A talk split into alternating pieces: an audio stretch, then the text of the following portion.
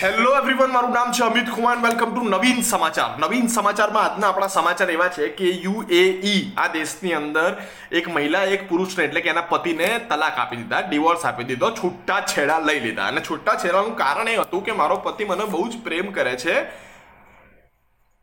That's it હા, આ કારણ હતું, બોલો.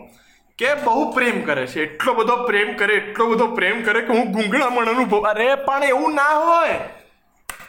સારું, હું નહીં ગુસ્સે થવા વિડીયોમાં, હું શાંતિથી પૂછું છું, એકદમ પ્રેમપૂર્વક. કે સૌથી પહેલાં તો તમે આ જજની પરિસ્થિતિ વિચારો, જે છૂટાછેડાનો કેસ હેન્ડલ કરી રહ્યા છે, જજ કહેશે કે મિસ્ટર ધીસ હા મિસિસ ધીસ આવો.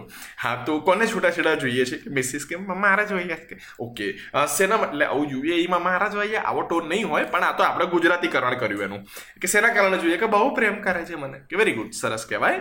તો છૂટાછેડા શેના માટે જોઈએ છે, બસ બહુ પ્રેમ કરે છે કે. ઝઘડો જ નહીં કરવા દેતા કે બોલો, હું ઝઘડો કરું તો જે ઝઘડો ચાલુ કરું એ પહેલાં માફી માંગી લે છે. આવું થોડી હોય કે બહુ પ્રેમ કરે આવા આમાં છૂટા છેડા જોઈએ એમની, એટલે આમાં જજ બિચારો શું કરે કે,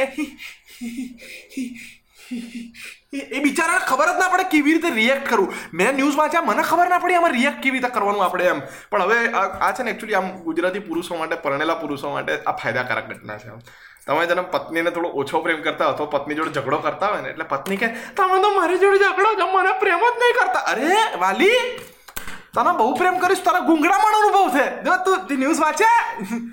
એટલા માટે હું થોડા ઝઘડા કરું છું, એમ કરીને તમને કારણ મળ્યું. એટલે અને ભાભી, તમે કહી શકો, બહુ પ્રેમ ના કરો તમે બહુ વાલીડા થાવ છો ને, છૂટા છેડા આપી દઈશ કે.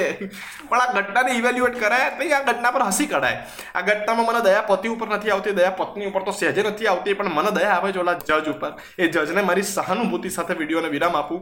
મળીએ નેક્સ્ટ વિડીયોમાં એક નવા નવીન સમાચાર સાથે.